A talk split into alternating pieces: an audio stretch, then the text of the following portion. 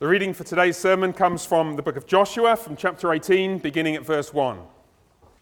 Then the whole congregation of the people of Israel assembled at Shiloh and set up the tent of meeting there. The land lay subdued before them. There remained among the people of Israel seven tribes whose inheritance had not yet been apportioned. So Joshua said to the people of Israel, How long will you put off going in? To take possession of the land which the Lord, the God of your fathers, has given you.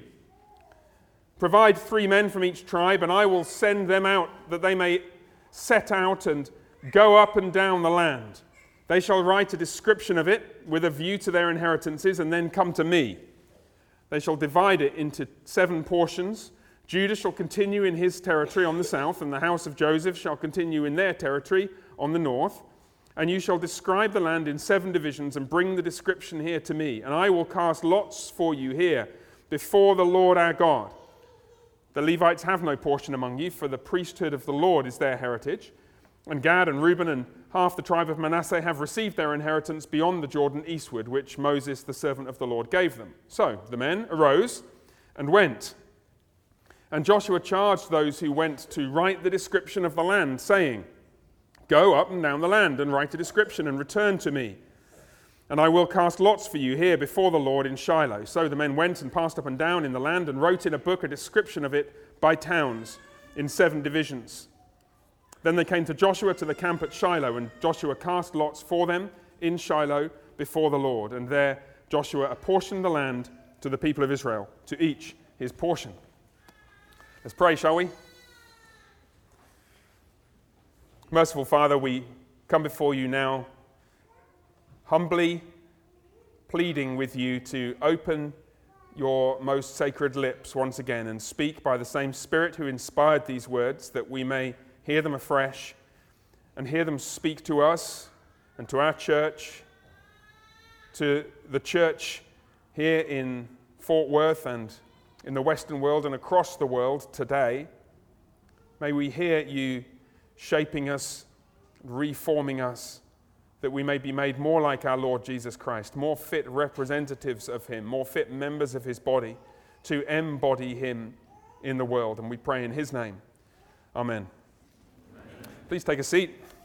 And let me just add my welcome to Mr. Douglas's earlier, especially to those of you who are, if the first time or visiting, it is a real pleasure for us to have you with us. We hope you enjoy your time with us and um, we're just delighted. Oh, if you're able to stick around afterwards, you'll find we have some coffee and a time of fellowship, and we hope you'll give us the chance to get to know you a little bit. It's always a pleasure to have people visiting us for the first time and sharing in our worship with us. One of the great rediscoveries among Reformed evangelical Christians in recent years, and one in which our denomination, the CREC, has been, I think, particularly blessed, has been a rediscovery of the significance of gathered worship, what we do when we're here together on the Lord's Day. A number of years ago, I came from a tradition which used to refer to Sunday worship as meetings rather than worship, which struck me as, okay, reasonable at the time, but one of the things that uh, we have discovered, and those who've shaped our life as a congregation have discovered in really recent decades, has been the historic reformed and patristic teaching coming right back from the early days of the church and obviously from the scriptures that what we do here in worship is extremely significant. There have been a number of factors in this. We've been discovering our historic reformed heritage.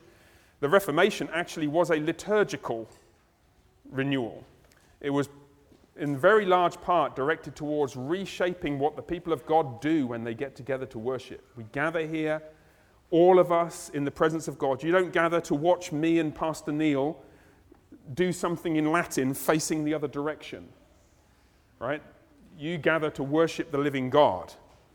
Of course, our earliest fathers in the faith understood the significance of worship. The Athanasian Creed, very interesting, from the very earliest centuries of the church, the Catholic, by which they meant universal Christian faith, is this that we worship one God in Trinity and Trinity in unity. The Christian faith is about worship.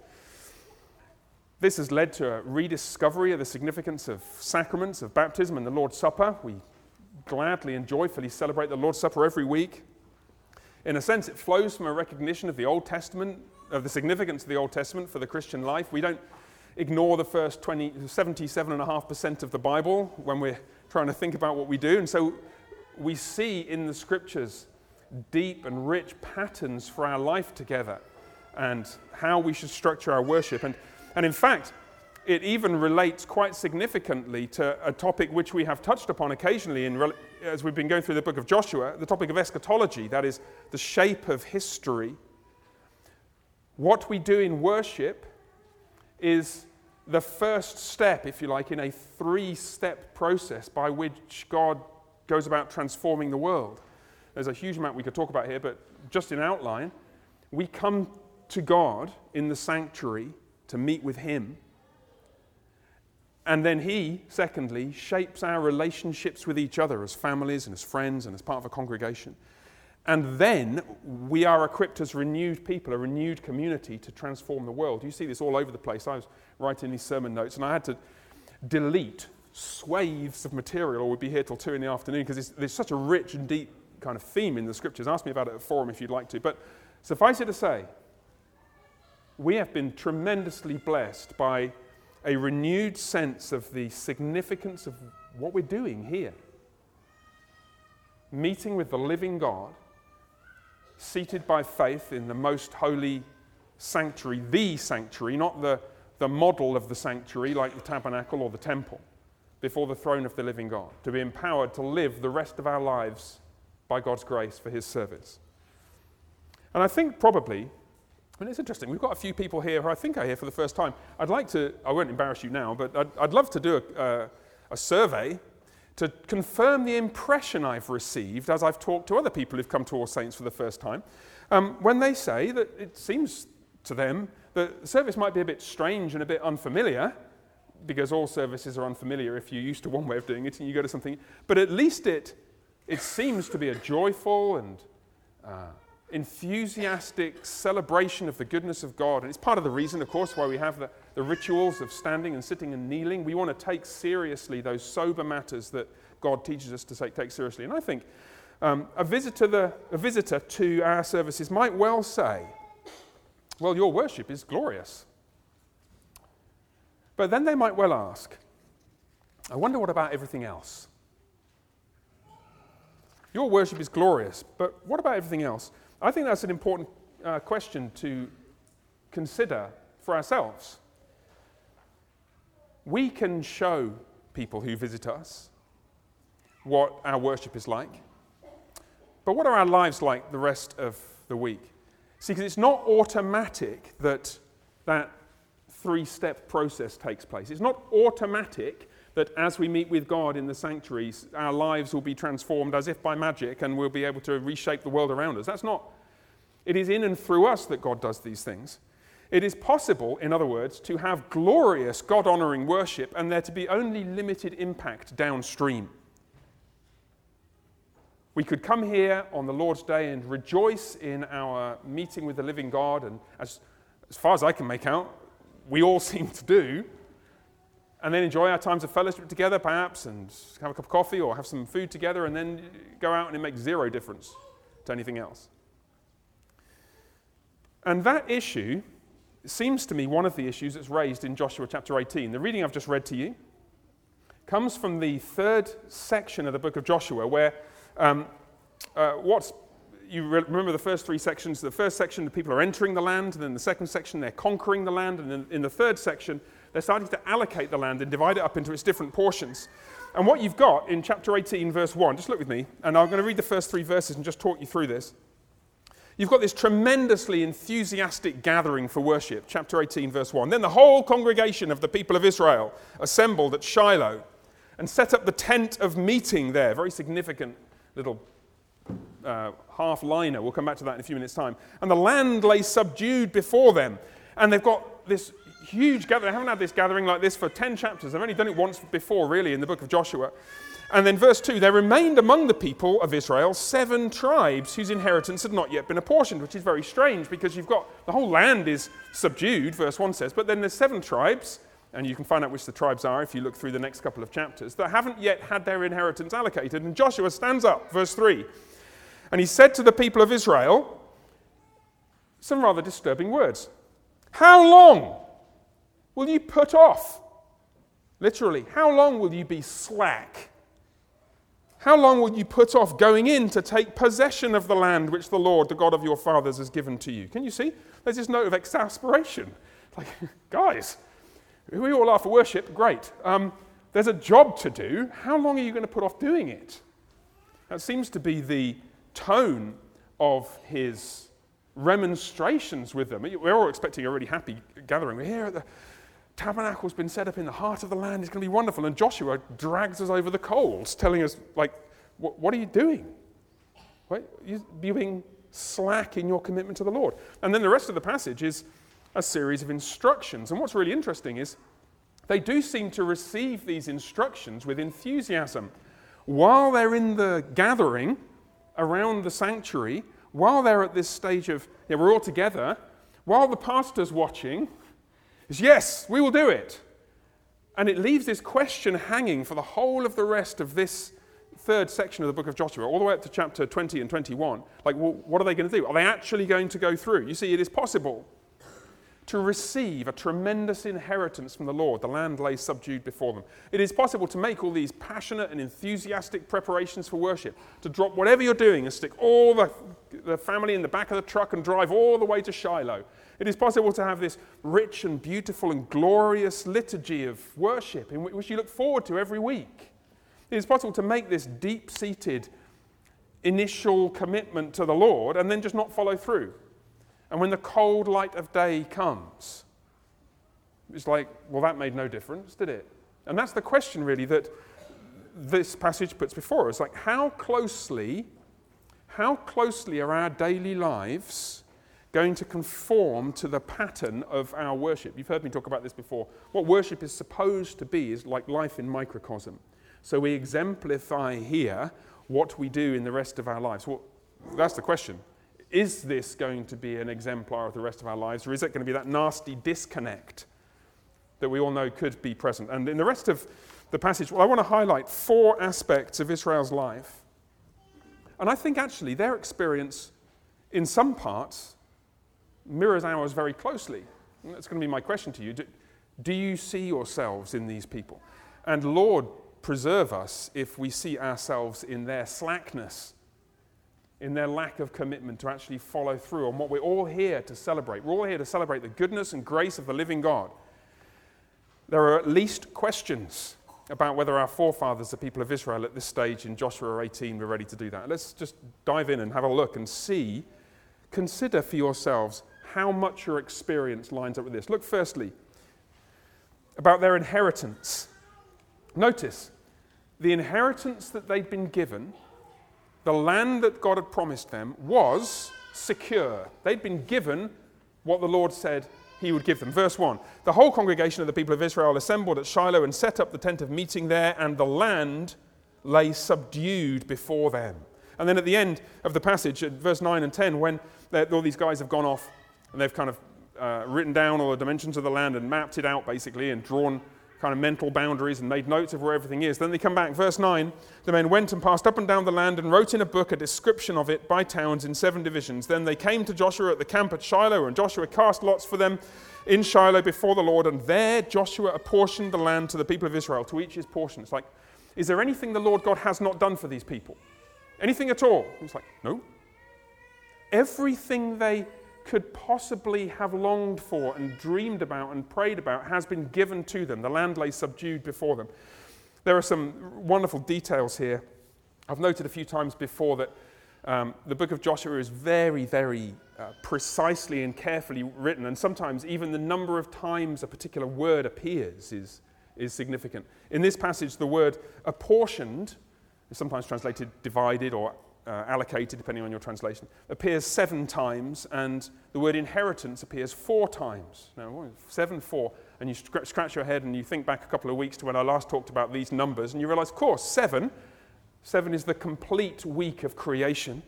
This apportioned land of Canaan is your new seven day created place to rest, seventh day. And four, well, four is uh, a number used frequently in Scripture to denote, to denote the whole expanse of the created space in which God has given us the four corners of the earth, the four winds of heaven. And so the inheritance, four times, because God has given the whole thing to you. It echoes earlier summaries back in chapter 11.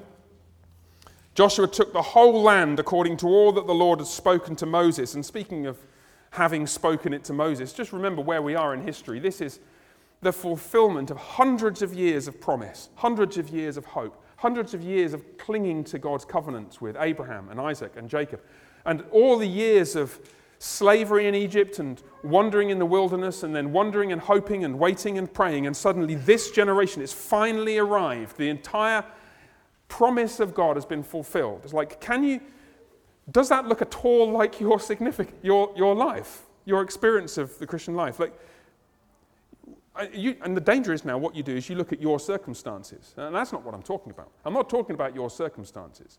I'm talking about the astonishing privilege of the time in which God has given us to live.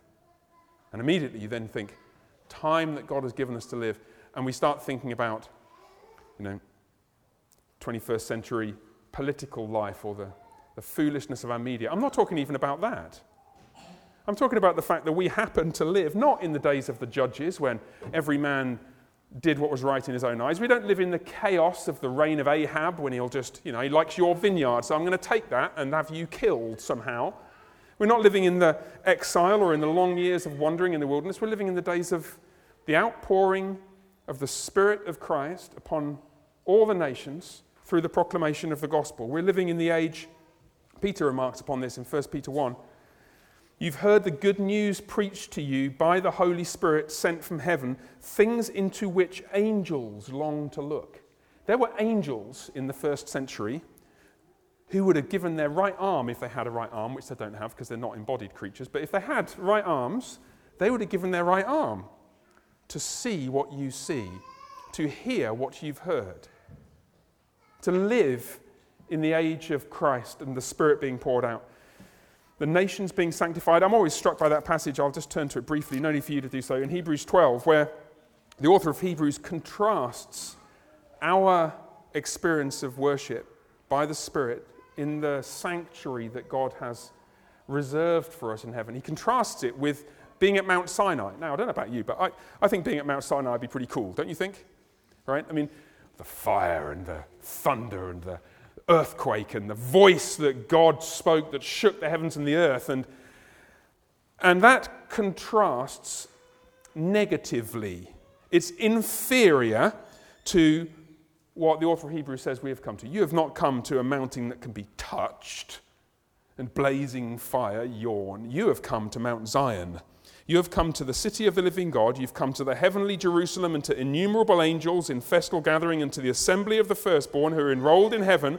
You've come to God, the judge of all, and the spirits of the righteous made perfect, and you've come to Jesus. Well, there's a good thought. The mediator of a new covenant who speaks a, whose sprinkled blood speaks a better word than the blood of Abel. We are, we are living at a time that everybody in the days of Moses Everybody in the days of Abraham, everybody in the days of Joshua would happily have traded places with you. To live in the age after the dawning of the Messiah. And then you look back at what they had. The land lay subdued before them. You think, well, that's pretty good. And then you think, hold on a second. Um, every knee will bow, disciple the nations, the Spirit is flowing out from their heavenly temple to sanctify the whole face of the earth, and we're living in that age. The world lies subdued before us.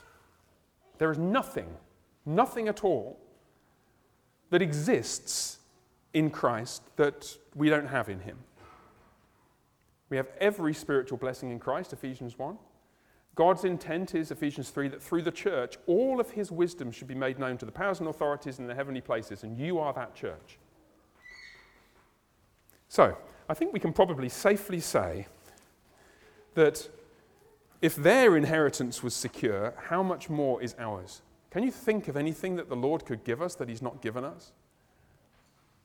What could Jesus do other than being seated on high at the right hand of God the Father Almighty, ruling the nations and superintending His Spirit, spreading His gospel to show mercy to a thousand generations of those who love Him? And here we are in generation 80. So that's the first thing, somewhat similar to us. Number two, they're formal gatherings. So once they've realized how much they have, they come together for worship. And how do they come together? They come together, it seems to me, in much the same spirit that we do. They come together with enthusiasm and delight and commitment to the Lord. In fact, this is the case throughout the book of Joshua. In Joshua 8, uh, later on in chapter 24, uh, they'll have two covenant renewal services, like a worship service at Shechem. On both occasions, the whole people will be there, and they will be there with commitment and enthusiasm and giving themselves wholeheartedly to worshiping the living God. But you see something similar here. It doesn't look to me like they're actually gathering for a worship service as such, but they're gathering to prepare the sanctuary for where it's going to be for hundreds of years. This is like building the church that we're going to worship in until the days of King Solomon or David, 300 and something years away. Verse 1 The whole congregation of the people of Israel gathered. Everybody made this long journey to Shiloh from wherever they were. They assembled Interesting word there. If you've been coming to Wednesday night Bible study, this is the verb kahal, which means to gather or to assemble. It's the word that it's turned into the name of the guy who wrote Ecclesiastes, Solomon. He describes himself as the one who gathers the assembly. But, but where it really comes from is from Mount Sinai. That's the kahal, that's the assembly of God. That's the assembly of all the people drawn together from out of the nations to stand before the living God. And it's quite rarely used in Joshua, only once or twice. The last time I think it was heard is in the book of Deuteronomy, like 20 you know, something chapters before in the Bible. And now we've got another assembly. Now here we are for this momentous occasion. The tent of meeting is there. I mentioned that it's going to be there for the next you know, 10 generations or something. Shiloh is the location. Where's Shiloh? You know what your name means, brother? Where is he? Shiloh comes from, uh, it's related to the word shalom, which means peace. Um, it, place of rest probably is, is, is um, best, best way of um, translating it. Um, it echoes the, the gift of God of rest on the seventh day when he'd finished making the world and he rested. And now he's come to gather his people to him to rest, to enjoy his presence. It's actually the fulfillment of God's promise of uh, Deuteronomy 12. He said to the people, he said, When you get to the land, um, you've all got to come together to the place that I will choose. If you've been paying attention to Moses' sermons back in the land of Moab before you crossed the Jordan, you'd be waiting for this. You'd be waiting, I wonder where it's going to be. And here it is. These are the people who happened to be alive on this day, and they gathered for worship. It's like the new start of this community. In fact, I, I, I couldn't resist this because I know some of you kind of find this the, astonishing intricacy of the scriptures. You want to kind of see this in full glorious technicolor. So Mrs. Loki labored for hours, I'm not joking, to produce this. Our church administrator, just grab your orders of worship and, and I'll show you the um, insert. Um, this chapter, chapter 18, verses 1 to 10, actually sits at the center of the whole of the second half of the book of Joshua. Um, there is a chiasm, of course there is, um, that stretches from chapter 13 to chapter 24. And this was not me, this is David Dorsey in his superb little book, um, Literary Structure of the Old Testament. And you see at the beginning, there's an introduction, and Joshua is old, and, it, and he's going to divide the land, and the Lord will drive out the Canaanites. And then the conclusion, Joshua is old, he's going to divide the land, the Lord will drive out the Canaanites. There are corresponding elements all the way through to the middle. Take it home, and you can have this one on me and spend all Sunday afternoon kind of digging around in the book of Joshua. And this structure is right there. But the important thing for our purposes is what's right at the center. What's the thing that sits at the heart of the allocation of the land of Canaan? It is this moment where they gathered to worship the living God. And the people seem to have realized that. The Lord has fulfilled his promises. And now he's come to set up his place in the midst of the land. And all the people are gathering with the kind of enthusiasm that I've got to tell you, Pastor Neil and I thank God that we see among you for worship. There are churches, I have um, friends, a number of friends in England who are, who are ministers, who have given their ministry to uh, a little church or a little cl- cluster of churches in the middle of rural England where people go to church with the same kind of zeal and enthusiasm that you know, the rugby team would convene for a knitting circle. I mean, they go occasionally, um, whether they think they need it or not.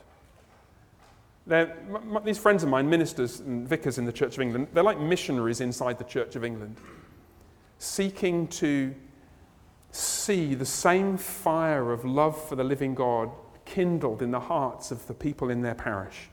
It might be five, six thousand people in two little villages. Mark is one of the guys. Pray for Mark, yeah? He's, he's the gospel hero, the man who gives himself to people who are, you know, maybe one day they'll have the enthusiasm for worshipping the living God. But Pastor Neil and I have this privilege. We come here every day and our ears get blown back by the singing. Every day, every week. We come here every day, actually. It's kind of our job. Um, I don't know, if you're sitting at the back, sometimes you should come sit at the front and hear the singing. It's just awesome. It's probably pretty good at the back, even. It is such a privilege to be among brothers and sisters who gather with enthusiasm to worship God. I think we're so like these Israelites. You know, we've received so much and we gather to celebrate God with joy and zeal and enthusiasm. So let's just carry on and see, see if the portrait continues to resemble what we find among ourselves. The third point you notice is that when Joshua says, okay, come on, it's time to get up, it's time to go, it's time to take action, they res- resolve immediately. They say, right, we'll go and do it. And at least some of them do. Just look with me. Their commitment to the Lord's work seems really steadfast. Look in verse 4.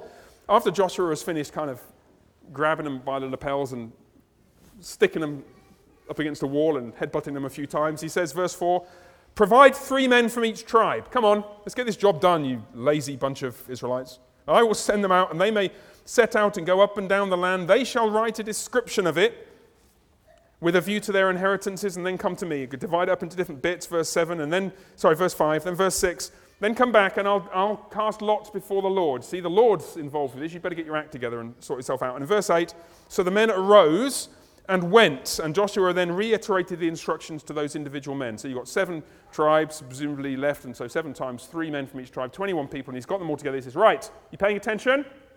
Go up and down the land and write a description and return to me, and I'll cast lots before the Lord for you. And they did.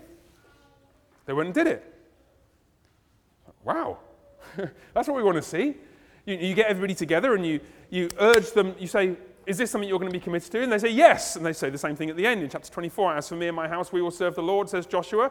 And they all say, Yeah, we'll serve the Lord. Actually, again, on, the, on your little handout, I couldn't resist all the colors. And there are, there are lots of little word plays which highlight the, uh, the degree of their commitment and faithfulness.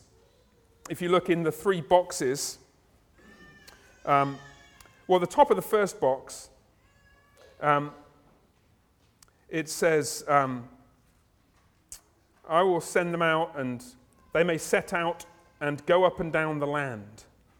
Um, literally, it's arise and walk. Kum Lake for the Hebraists among you. I know there are a few. Kum Lake. Arise, go. Same words that God said to Jonah, same words that God said to Elijah. It's actually the same words that he said to Abraham. The first time these two words appear together in the Bible is in, in Genesis 13, um, in um, verses 14 to 17, when uh, the Lord meets with Abraham and he says, Look at the land that I've set before you, after he separated from Lot, and lift up your eyes and look from the place where you are, north and south and east and west, and this is the land I'm going to give you forever. And your offspring are going to be like the dust of the earth. And verse 17, Kum, lake, arise and walk Abraham arises and walks. And these men are told to arise and walk, and they do the same thing. They're tracing the footsteps of Abraham. In fact, the next time these verbs are used, it's when the Lord himself meets Abraham. I'll tell you about that in a few minutes. Um, the, uh, no, not next time, it's, that's chapter 20. Don't, I forget I said that. Rewind that part. Is that on the video? Really sorry. Um, the, the verbs then are repeated. Just look in those three boxes. I, I kind of tried to highlight these. I don't know whether it makes sense to you, but you've got three instructions go in blue, write a description in red, cast lots in purple. Sorry for those who who are, you are colorblind or struggle seeing colors.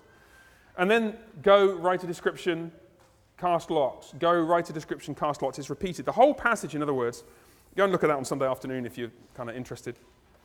It's structured to highlight that the people did exactly what they were told. This is what Joshua said you've got to do, and this is what they did. In fact, notice how many people they sent. It's really intriguing. Um, what does Joshua say? Look with me. Verse 4 How many men? Three men. And you might wonder, why, why three men?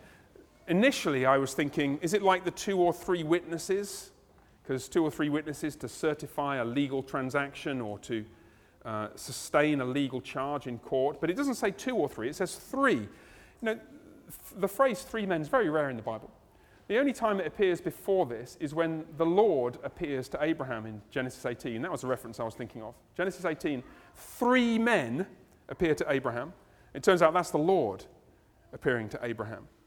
So it's as though these men are, you might say, doing the Lord's work. They're standing in the footsteps of Abraham, they're standing in the footsteps of the living God Himself, they're walking up and down the land to receive the promises. Can you see the commitment they seem to be ready to show? And of course, the question that's all that we're um, ought to be thinking about is well, when push comes to shove, are they actually going to do this? Um, I'll say a word or two about that in a moment, but just think for a second about the value of making a public affirmation of your commitment before the people. Those 21 guys, okay, think about the situation they're in. Provide three men from every tribe, okay, three men get nominated, we don't know who they are, and they all come together, and you've got the entire community, hundreds of thousands of Israelites, and they stand before them and they say, Yes, we'll go. Does it remind you of anything? We get a new family in the church, and they stand before us, and Pastor Neil or I make some we ask some questions of them. We say, uh, Do you acknowledge yourselves to be sinners in the sight of God? and so on. And, and we all hear these pledges. It's just worth thinking for a moment, isn't it? Just pause and recall the membership pledges that you all made, those of you who are members here. Will you seek to live in such a manner as to bring honor to Christ and his church? Will you diligently make use of the means God has provided for growth in your Christian life, such as regular Bible study and reading and prayer and fellowship and church attendance and the Lord's Supper? Will you do that? It's actually not a bad idea just to read through these occasionally. I get the privilege of reading through them as part of my job. I have to read it with all the flock of new members who want to keep joining the church all the time. But I encourage you to do so. If you don't have a copy, you should have a copy. And just email me and I'll send you one. Will you discover, improve, and make use of your God given gifts for the service of others? And all these 21 men who stood before the congregation were given the kind of equivalent charge Are you going to be faithful to the Lord? Are you going to do what He's called you to do? And they all said, We'll do it, yes. And so, do you want to know whether they did? Well, they did initially. They went out, they wrote the description in a book they brought it back to Joshua, and Joshua cast lots for them. But when you start to see the story of the Israelites unfolding from this point onwards, what you notice is, you know, there are problems all over the place. Just, just take one example from what comes after this. In a few weeks' time, we'll get to the inheritance of Dan. The tribe of Dan. If you remember from last week, I gave you a map. Who remembers where the inheritance of Dan was supposed to be? You probably, it's kind of hard to describe. It's sort of in the middle on the left, on the west side. But if you know your Bible history, you know that the tribe of Dan never received an inheritance there. They were given that inheritance, they never actually took it. And at the end of chapter 19, you discover why. They didn't take it, they fled to the north. They fled right up to the top of Israel, out of the way. They didn't want to take the inheritance the Lord had given them. So you get the same from Dan in the north to Beersheba in the south. That's the extent of the land of Israel. They never actually took what was given to them. And then you cast your mind back, even just to last week, and you think, who exactly are these people who are gathered in worship before the living God, gathered at his tabernacle before Joshua, and making all these solemn pledges? They're the same people who, in the previous chapter, were complaining that their inheritance is too small. And then when Joshua said, okay, you can have more inheritance, they said, that's too difficult. what do you want exactly? You haven't even conquered the place you're supposed to be given. Chapter 17, verse 12 and 13. The people of Manasseh could not take possession of those cities. Well, really, the Canaanites persisted in dwelling in that land. When the people of Israel grew strong, they put the Canaanites to forced labor, so they could have driven them out, actually. Anybody you can put to forced labor, you can drive out of the land that they're in. So why didn't they? Well, it's just easier. Somebody else to do the work, isn't it? And so their ongoing commitment from this point on has a big fat question mark stuck over it. And that accounts, verse 3, for Joshua's exasperation. This is not just, um, just tell me how long it's going to take. This is, how long? How long is this going to take you to do? You know, that phrase, um, to become slack. How long will you be slack in your commitment to the Lord? It's what the Lord says the other way around when he says, I will never leave you or forsake you. Literally, it's I'll never be slack from you. I'll never become lax in my commitment to you. I'll always be with you. It's, it's not like we're following a kind of whimsical God or an erratic and unpredictable Lord Jesus who might be with us today, might not. I'm not sure what to do. I won't be slack from you. So, how long are you going to be slack from Him? And you see, there is this deep underlying tension embedded in this narrative, which makes the whole thing extremely awkward. And the reason is because, frankly, for all of their professed commitment, for all that they have received, for all that they've promised to do, for all that they love gathering together to worship God, you, you, you search in vain throughout the rest of their lives for any consistent indication that they're actually fulfilling the commitments that they've made. Let me just, um, I want to conclude in a, in a minute or two, but I want to just highlight a few uh, features of our life together, which I, some of which I've spoken about before, not all of them. Um, but I, for example, I spoke last week about some of the opportunities and challenges that we have as a congregation and a denomination in the months and years ahead. I spoke about church planting and our need for pastoral training. We have something like 10 or 12 churches in the CREC, our denomination, who are looking for pastors, besides us. Like, where are they going to come from? Answer is they're going to have to be trained by somebody. So who's going to do that? It's expensive, difficult, time consuming, demanding. Who's going to do it? I, actually, just, just this last week, we had a, a session meeting a couple of days ago. Um, we made a commitment to, be, we were invited to become part of a church planting network within our denomination. Uh, Pastor Virgil Hurt, our Prime, Mini- uh, Prime Minister, sorry, preside. bear, bear, with me, just Freudian right now. Um, presiding Minister of Council had invited a number of churches to become founding members of a, a network designed to help and facilitate church plants in difficult parts of the country and overseas, perhaps overseas. And and said, if you want to be a part of this, you have to put $2,500 down to start with. And I thought, $2,500, that's quite a lot of money. Then I thought, no, hold on, $2,500, I planted a church once. $2,500 is not a lot of money. If we want to, you look at the list of the biggest churches in the US and then remove the ones that already have a CREC church on them. The list goes from this to about, sorry, biggest cities. Did I say churches? Biggest cities. The list goes from this to this. we have a lot of work to do. A lot of work to do. I had a, another example. This is completely different sort of situation, but you'll start to see how unexpected challenges are likely coming our way. Um, I had a really wonderful conversation on Friday with a gentleman who is um, thinking of moving to Fort Worth with his family. He said, um, I'm from a Baptist church, and we're finding that increasingly Baptist churches where we'd be at home theologically are harder and harder to find. Can you tell me whether Baptists are welcome in your denomination and in your church? And I said, Yes, absolutely Said, could we become members of your church? I said, yes, absolutely. I said, we'd want to keep talking about the baptism issue, but I hope you know that our, our constitution as a church and as a denomination allows for Baptist churches to be members and Baptist Christians to be members of this church. Now that creates headaches galore. Let me tell you, because you have all kinds of hassles with how you sort out church membership and um, communion practices across different churches and the denomination. And I was chatting to this guy, and I said, basically, what the problem that we're trying to deal with is that uh, it's starting to be the case that if you want a church that isn't woke and isn't progressive, you might not be able to find a Baptist one, and you might be stuck with the CREC. Sorry.